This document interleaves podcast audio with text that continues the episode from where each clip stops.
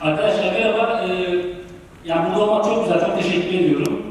Ee, bir de bayağıdır e, bir takım işte konuşmalara gidiyorum. Bu kadar öğrencinin çok olduğu bir konuşmaya ne zamandır denk gelmiyordu. Bu da ayrıca güzel çünkü e, tahmin edersiniz biraz özlüyoruz. Yani o öğrenci arkadaşlarla beraber e, üniversitede olduğumuz zamanları biraz onu hatırlatıyor. E, şimdi ben akademik özgürlük kavramı üzerine konuşacağım. E, bu konu üzerine e, tüm akademisyenler konuşabilir elbette. Konuşması gerekir, bilmesi gerekir bu kavramın e, ne anlama geldiğini, neyin amacı, neyin aracı olduğunu.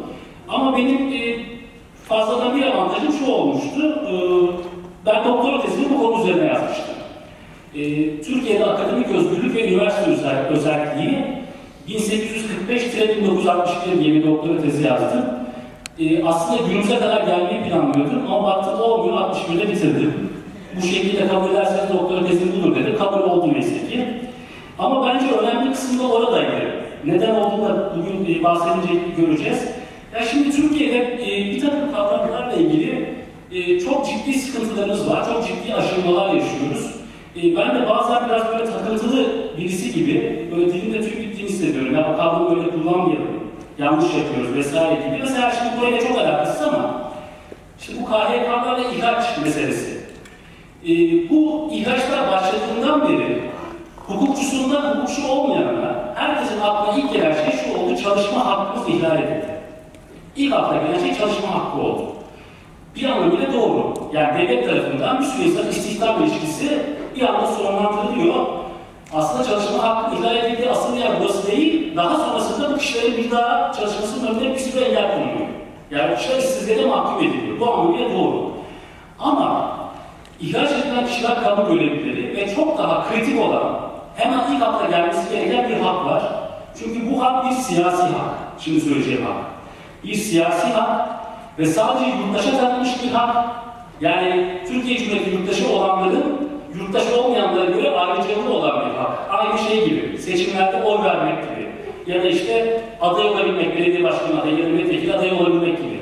Kamu, hizmet, kamu hizmetine girme hakkı. Şimdi bu hakta diyor ki e, her Türk vatandaşı, yani her Türkiye Cumhuriyeti vatandaşı kamu hizmetine girme hakkına sahiptir. Görevin gerektirdiği nitelikler dışında hiçbir şartla o kişiyi kamuya götürmekten e, alıkoyamaz. Yani bu aslında çok fazla şey açıklayan bir hak. Bir bu şu, şu kamu hizmetinde çalışan insanlar, yani kamu görevlileri kamu gücü kullanırlar. Ka- Kamu görevlisi olmayanlardan farklı olarak ellerinde bir güç vardır. Yani hemen polis aklımıza gelir, polislerinde çok vardır. Ama düşünün, hocadaki bir şey, üniversitedeki bir hocanın elinde o kadar bir şey vardır. İmtiyazı vardır, herhangi birinde olmayan. Dolayısıyla sen kamu gücü kullanacaksa bunu bütün yurttaşlara açmak zorundasın. Bir tarafa kapatırsan o kamu gücü e, yozlaşabilir. Kapattığın tarafın üzerinde bir baskıya dönüşebilir. O yüzden bunu tüm yurttaşlara açmak zorundasın. Şimdi burada yani mesela bu akla gelmiyor. Bu kadar önemli bir şey.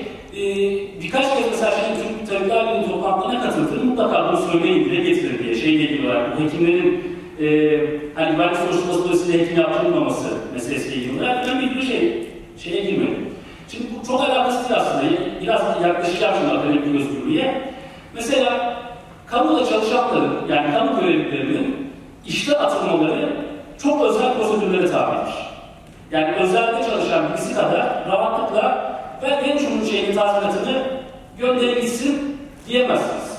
Bu kişinin ancak ya görevin gerektirdiği niteliklerden düşmesi lazım. Ya ne olabilir? Mesela akıl sağlığını kurmuş olabilir. Da maden emekli ayrılma zorunda kalmış olabilir. Ya da ciddi bir disiplin suç işlemesi lazım. Bunun dışında kişiyi diye şeyden atamazsınız. Kamudan atamazsınız. Şimdi bu mesela sıradan bir vatandaş için, kendisi kamu üyesi olmayan bir vatandaş için dışarıdan bakıldığı zaman anlaşılmaz görülür. Hatta buna bir antipati de duyulur. Yani bu memurun şeyi ne? E, ayrıca ne? Biz istedikleri gibi atıyorlar, bunu niye atamıyorlar bu kamu görevlisinde? Halbuki orada da tüm yurttaşları koruyan bir şey vardır, bir mesele vardır. Dedik ya bunlar kamu gücü kullanıyor diye. Memur dediğimiz şey, işte hoş bir tabir değil ama hani yargı kullanımı olduğu için söylüyorum. Veya kamu görevlisi dediğimiz kişi sadakatle yükümlüdür. Ama sadakat dediğimiz zaman hemen aklımıza devlet geliyor. Devlete sadık olmak zorundadır diye. aslında sadakat devlet de değil kamu görevlisi. Daha evrensel şeyden bahsediyorum. Kamu görevlisinin sadık olması gereken şey hukuktur. Hukuk kurallarına sadık olmak zorundadır. Eğer siz bir kişiyi amirin işte iki dudağı arasında bırakırsanız o kişi hukuka aykırı uygun davranmaktan cayabilir. Yani belli durumlarda kendisine verilen hukuka aykırı emirleri de yerine getirmek zorunda hissedebilir.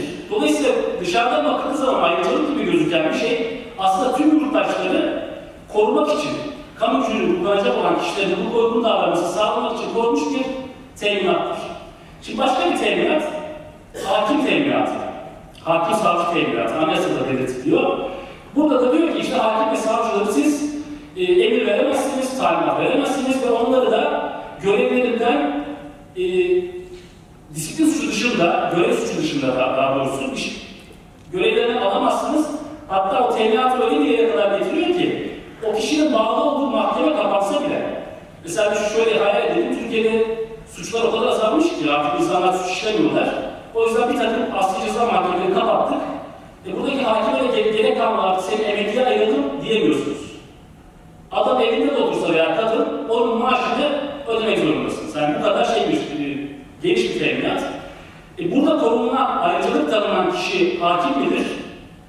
Hali aslında yine yurttaştır. O hakimin tarafsız, bağımsız, hukuk uygun bir şekilde karar verebilmesini temin etmek üzere, onun bağımsızlığını temin etmek üzere böyle mekanizmalar geliştiriyorsunuz. Şimdi buradan akademik özgürlüğe gelecek olursak, aslında akademik özgürlük e, bu bahsettiğimiz güvencede çok benzeyen bir durum. O mesleğin, e, daha doğrusu meslek de demeyelim, o statünün kendine has e, durumundan kaynaklı olarak ona tanınan bir güvence sistemi. Şimdi e, akademik özgürlüklerle ilgili kullanımlar, kimi zaman bazen panellerin ismine bile yansıyor. Mesela ben bunun da son derece yanlış olduğunu düşünüyorum. O özgürlükler dediğimiz şey, akademik özgürlükler, hepsi birden akademik özgürlüğü kapsar zaten. Onu tanımlar. Hani bunları özgürlükler 1, 2, 3, 4, 5 dememize gerek yok. Çünkü onları bu şekilde ayrıştıramayız, hepsinin bir arada var olması gerekir. Bu arada şöyle bir sorun da var. Şimdi akademik özgürlük e, dediğimiz kavram e, sanıyorum bir 5-10 yıldır sıkça duyuluyor. Özellikle bu üniversite tasfiyeleri sürecinde, KHK'larla tasfiyeler sürecinde daha yaygın duyulmaya başlandı. Fakat her nedense, aslında her nedense de e, diye de geleceğiz.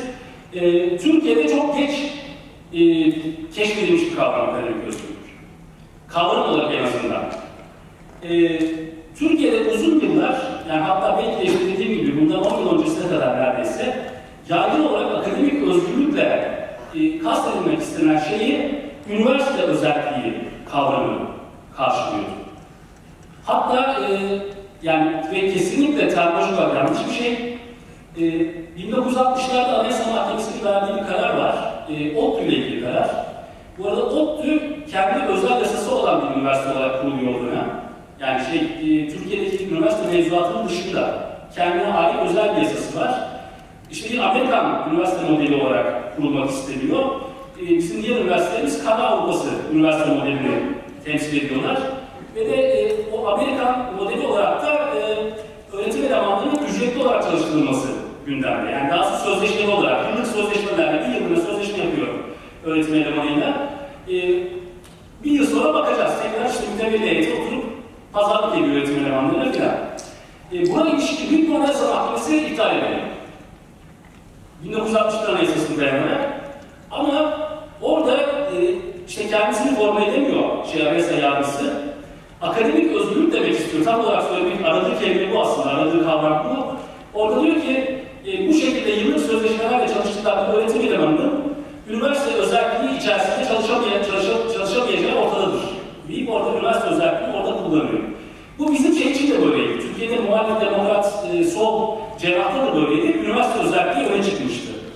Şimdi e, umarım ben de vaktimi çok aşmam ama bir de sonuncu olduğum için en çok benden sıkılacak herkes.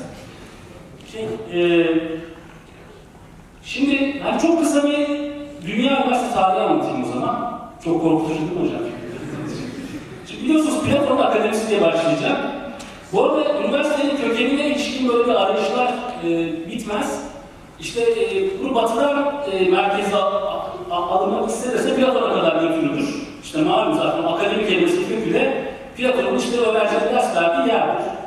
Doğu merkezi e, işte e, medreselere götürülür. Hatta o bir takım medreselerin işte şey Emeviler üzerinden şeye girişi, e, o medrese kültürünün İspanya'ya taşınması, oradan Avrupa'ya etkilemesi vesaire gibi e, veya e, ilkel Hristiyanlıktaki manastır geleneğine de götürmektir. O manastırlar çünkü e, birer komündür, birer yaşam alanıdır ve aynı zamanda ilahi takım çalışmalar da yapılır.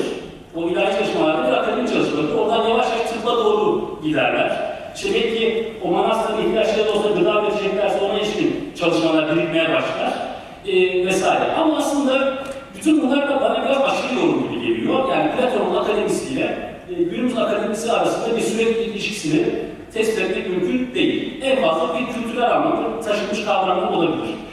Burada bakmamız gereken şey e, işte geç ortaçağ, ortaçağ veya e, modernitenin hemen öncesi. Yani modern devletin ve modern hayatın, kapitalist endüstri, endüstriyelist hayatın ortaya çıkmasından hemen önceki aşamalarda e, bakmak gerekiyor.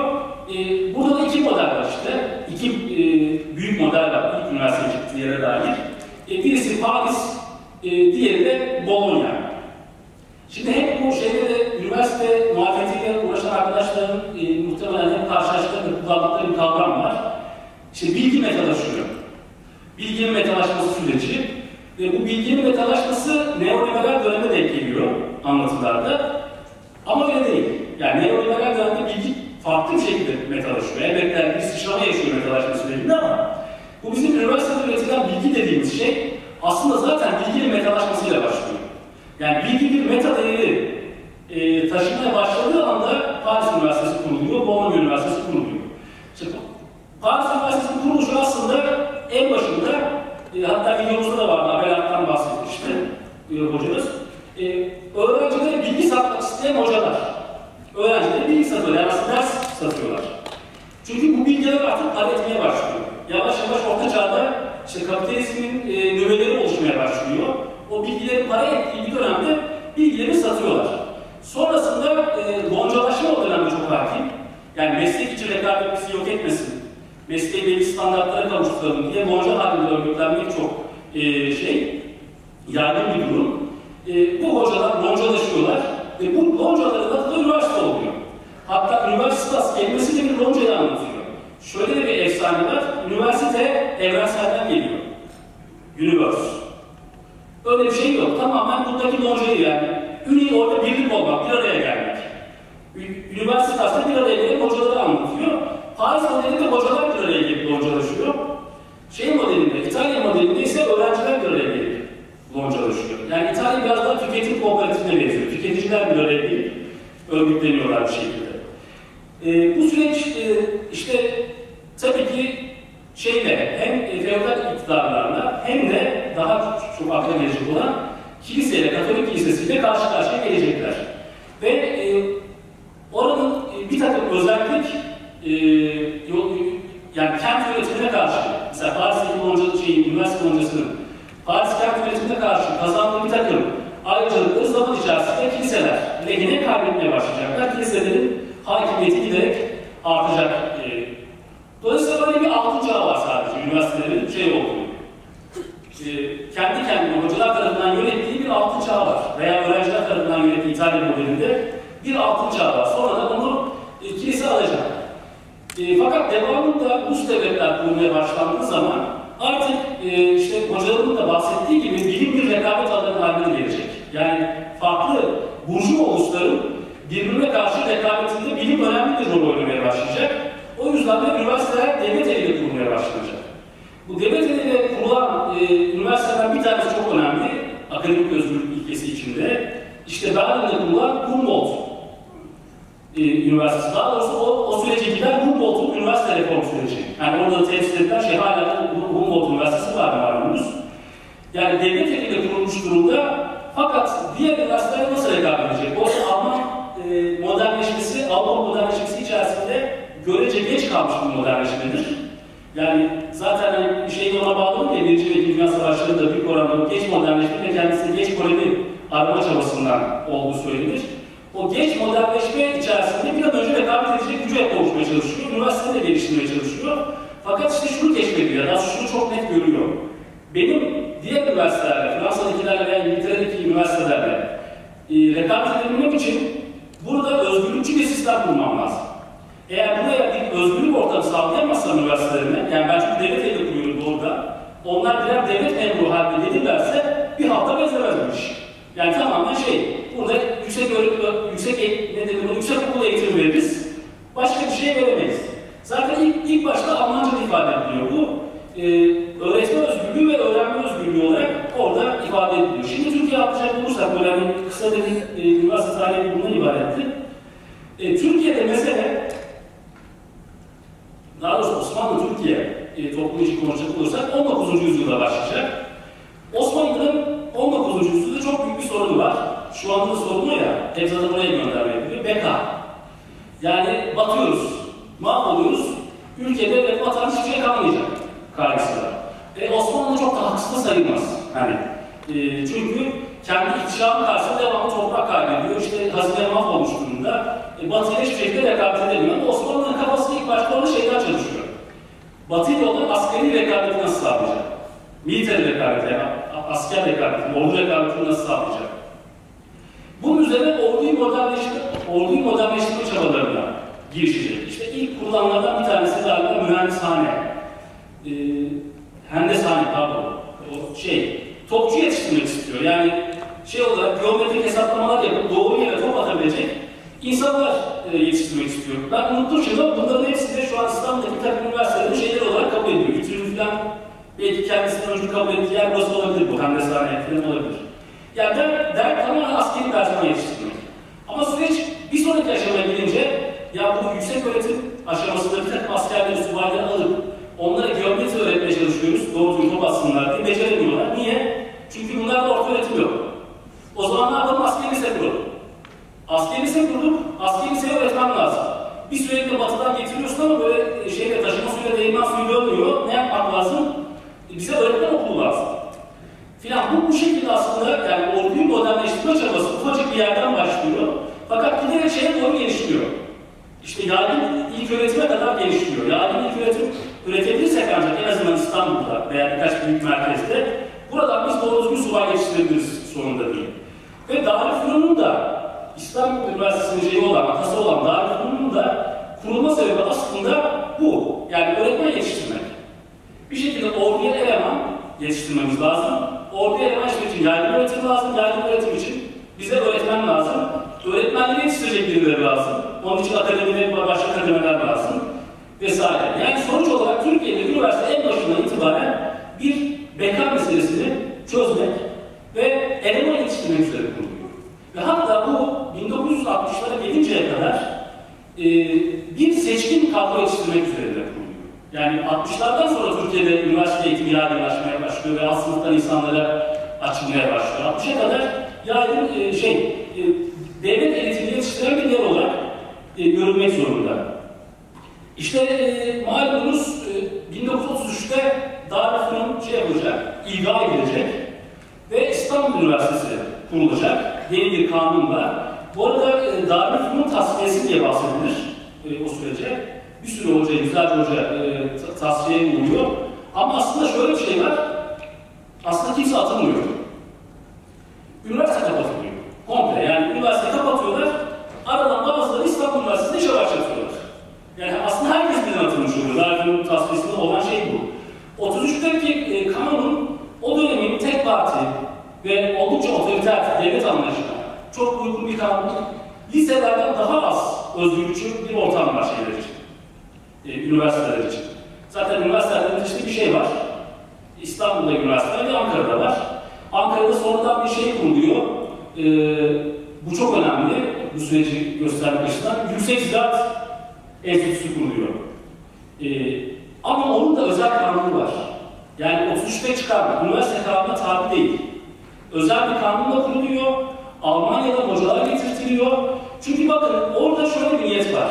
Yani Türkiye bir tarım ülkesi. E biz tarımda bir takım atılımlar yapmak istiyoruz. Dolayısıyla bilimsel ve teknik araştırmaya ihtiyacımız var. Bilimsel ve teknik araştırmaya ihtiyacımız var dediğiniz anda bana yeni kanun yapıp oldukça özgürlükçü bir şey sunuyorsunuz. Çerçeve sunuyorsunuz Yüksek Ziraat Enstitüsü'ne. Ama diğer tarafa öyle bir özgürlüğüne şey yapmıyorsunuz. Gerek yok çünkü amacınız şeyden ibaret. Eleman yetiştirmek var. Adının üniversite olması hiçbir önemi yok. Bu arada o Yüksek Ziraat Enstitüsü de şu anda şeydir. Ankara Üniversitesi Ziraat Fakültesi'nin e, atasıdır. Şu anda Ankara Üniversitesi Fakültesi devam ediyor. Şimdi mesela burada bizim e, ilk e, batılı standartlara uygun e, ne diyelim demokrat, liberal üniversite kanunu 1946'da çıkıyor. E, o, o dönemde CHP dönemi 50'ye kadar e, şey olacak, işte, CHP iktidarı olacak. Şimdi neden böyle bir şey yaptılar? CHP'nin derdi ne? Yani o kadar sene boyunca 33'ten 46'ya kadar hiçbir şekilde özgürlükçü olmayan bir üniversite modeli varken tam 46'da buraya geldi. Bu bir yanıyla şey, İkinci Dünya Savaşı sonrası döneme bir hazırlık. İşte Türkiye zaten o sırada çok farklı hayata da hazırlıyor kendisini. Çünkü yeni dünyada kendisini tek partinin şey oldu, otoriter bir devlet olarak sunmak istemiyor uluslararası topluma. Biz de liberal toplumuz, işte çoğulcu bir demokrasi icra ediyoruz vesaire gibi sunmak istiyor. Ama üniversite kanunundaki acelenin bir sebebi var. CHP şunu fark ediyor. Bu iktidar gidecek. İktidar benden gidecek diyor yani. Benden gidecek başka birisi iktidar olacaksa eğer, onun rahatlıkla at oynatabileceği, rahatlıkla nüfuz edebileceği bir üniversite ortamını bırakmış oluyorum şu anda.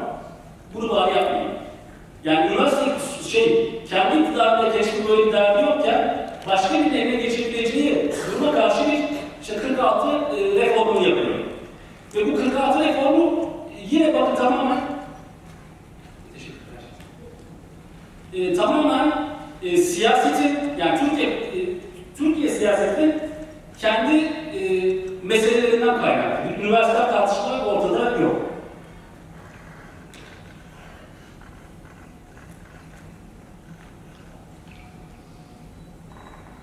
Sonra 50'de Demokrat Parti geliyor. Ha bu arada 46 üniversite reformu bu kadar büyük bir reform yapıldı ama hemen iki yıl sonra 48'de dijital coğrafyada tasfiyeler oluyor. Recep Orhanlar, Muzaffer Şerifler, biliyorsunuz onu, Borotavlar.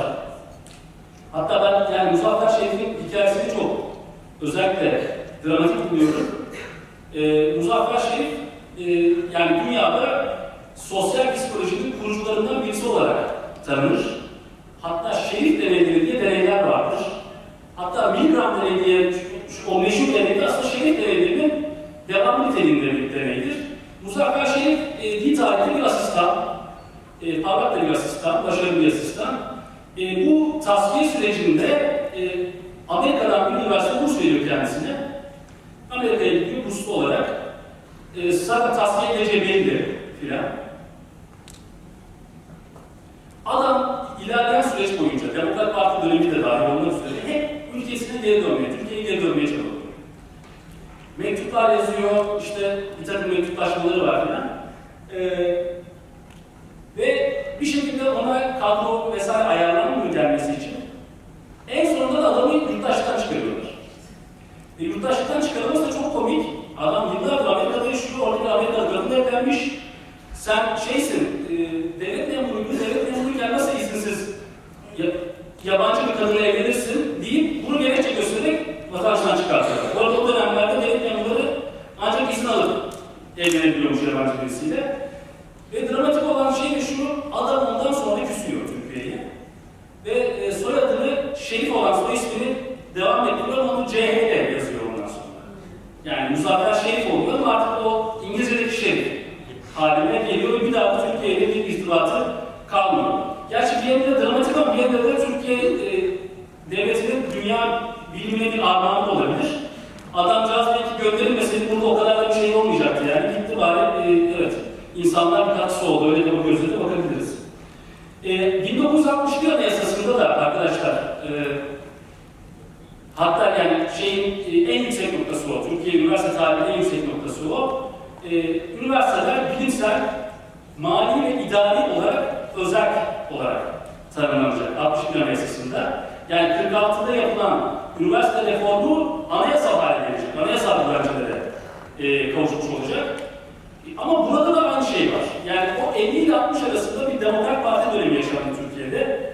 Ve Demokrat Parti bu arada hani sonunu tabii şeyle e, trajik bir şekilde bitiyor, işte idamlar oluyor vesaire filan. Ama Demokrat Parti'nin de ülkeyi 10 yıl önce nasıl yönettiği de belli. Yani tam anlamıyla şey, günümüzde çok benzer süreçler aslında. Bir parti devleti inşasına dönüştürüyor Demokrat Parti işi. Yani e, TRT'den, yani devlet radyosundan Demokrat Parti propagandası yapılıp onun vatan cephesine e, üye olmak için e, reklamlar yapılıyor bir durum. Aynı şu anda olduğu gibi. E, o dönemde üniversitelere ilişkin de Demokrat Parti'nin bir takım e, tasarrufları olacak. Bir takım tasfiye girişimleri olacak. E, Nail Kubalıydı galiba. Adamı birkaç kez atıyorlar, geri dönüyor, bir daha atıyorlar vesaire. Filan. E, ve şeyin sonuna doğru, Demokrat Parti'nin sonuna doğru e, 27 Mayıs darbesinin de şeylerinden birisi olacak sonra. Ne diyelim? Bahanelerinden birisi olacak bir takım öğrenci hareketlenmeleri de oluyor.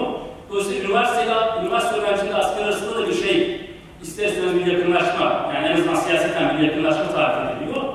Bunun sonucunda aslında düşünülen şey şu, asker yani o dönemde e, yeni anayasaya e, şey yapan, şekil veren asker şunu düşünüyor, yani bir Demokrat Parti tecrübesi yaşadık.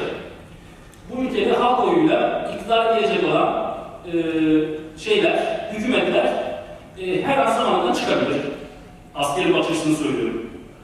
E, o yüzden bizim halk oyuyla e, iktidara gelen hükümetin dokunamayacağı alanlar yaratmamız lazım. Yani her şeyde dokunamam, dokunamaması lazım. Yani Türkiye'de anayasa yargısının 61 anayasasıyla gelmesi aslında bundan kaynaklı. Yani her bir kanun çıkarma kardeşim. Bir takım kanun üzerinde anayasa mahkemesi denetimi yapılabilsin. E, keza Demokrat Parti de bunu gerçekten cılkını çıkartmış durumda. Hiçbir şeyde anayasayı tanımıyor. Yani anayasa yargısı yok ama en azından sayık bir şeyin olması gerekir. E, bir meşruiyet kaydının olması gerekir. Anayasaya o kadar aykırı olmaman lazım. Neyse, işte anayasa mahkemesi böyle kuruluyor. Milli Güvenlik Kurulu bu şekilde kuruluyor. Ve üniversitede verilen özellik de, üniversite özelliği de bundan ibaret. Dolayısıyla ortada bir akademik özgürlük tartışması yok. Bütün tartışma aslında siyasetin halk oyuyla belirlenmiş olan, hükümetle, halk oyuyla belirlenmiş iktidar ile halk oyuyla belirlenmemiş olan bürokratik iktidar arasındaki şey mücadelesi. Alan mücadelesinden doğuyor. Yani burada üniversiteye dair öznelerin çıkıp üniversiteye dair bir talebi yok. Veya e, toplumsal öznelerin, emek mücadelesi içinden çıkan taleplerin üniversiteye dair bir talebi yok. Bu arada benim vaktim az kalmış. Şeyi hemen söyleyeyim artık. E, bu kısmı fazla uzattım herhalde. E, akademik özgürlük kimin özgürlüğü yani sunum başlığında o var ya. Akademik özgürlük hep ne derse işte anlaşılma yanlış anlatma biçimlerinden de birisi bu. Akademisyene ait bir özgürlük gibi düşünülür. Halbuki akademik özgürlük akademik topluluk içerisindeki herkesi kapsayan bir özgürlük. Dolayısıyla öğrenci de akademik özgürlüğün öznesi durumunda ve hatta üniversitelerde çalışan idari personel de bu özgürlüğün öznesi durumunda. Ama ben şuna yine de e, dikkat çekerek bitireceğim. Akademik özgürlük dediğimiz zaman aklımıza şey gelmemeli. Ee, işte mesela şey, e, ifade özgürlüğü, seyahat özgürlüğü, bilim ve sanat özgürlüğü, doğrudan çok yakın olduğu bir alan, bilim ve sanat özgürlüğü. Mesela seyahat özgürlüğü çünkü bir yere gidebilmeniz de gerekir bilimsel faaliyette bulunabilmeniz için. Toplantı hürriyeti. Çünkü bilimsel çalışma her zaman tek başına yapılmaz, hatta çoğu zaman tek başına yapılmaz başka insanlarla işte bizim burada birlikte toplandığımız bir toplanabilmeniz gerekir. Tam akademik özgürlük çünkü özgürlükler ilişkilidir. Onların üniversitedeki bir yansımasıdır zaten. Ama akademik özgürlük bir özgürlük, bunlar gibi bir özgürlük türü değildir. Bireysel bir özgürlük türü değildir. Akademik özgürlük üniversitedeki bilimsel çalışmanın ana ilkesidir. Şimdi fark ne diyeceksiniz? Fark şu. Ben bir birey olarak ifade özgürlüğünden vazgeçebilir miyim? Geçelim. Yani şöyle geçelim. Mesela e, suskunluk sözleşmesi yapabilirim. Diyelim ki Köstebek Akademi beni işe aldı. Dediler ki e, burada çalıştığın süre boyunca bizim yap, konuştuğumuz şeyleri, yaptığımız dedikoduları dışarıda şey yapmayacaksın. İfade etmeyeceksin diye sözleşme yaptım. Yani ifade özgürlüğünden bir şekilde vazgeçebilirim demek ki. Veya seyahat özgürlüğünden vazgeçebilir miyim? Ederim. Yani bir yerde sonra çalışırken diyorum ben 9-5 mesai boyunca bu, bu alandan dışarı çıkmayacağım. Yani bireysel özgürlüklerden kişiler, tabii bu arada kölelik sözleşmesi gibi sonsuza dek feragat edemezler ama belli sürelerle de olsa belli şeyler istisnalar tanıyabilirler. Ama akademik özgürlük bu şekilde bir bireysel özgürlük değildir. Yani sizin vazgeçebileceğiniz bir şey değildir. Bir üniversitede çalışan akademisyen olarak ya da bir üniversite öğrencisi olarak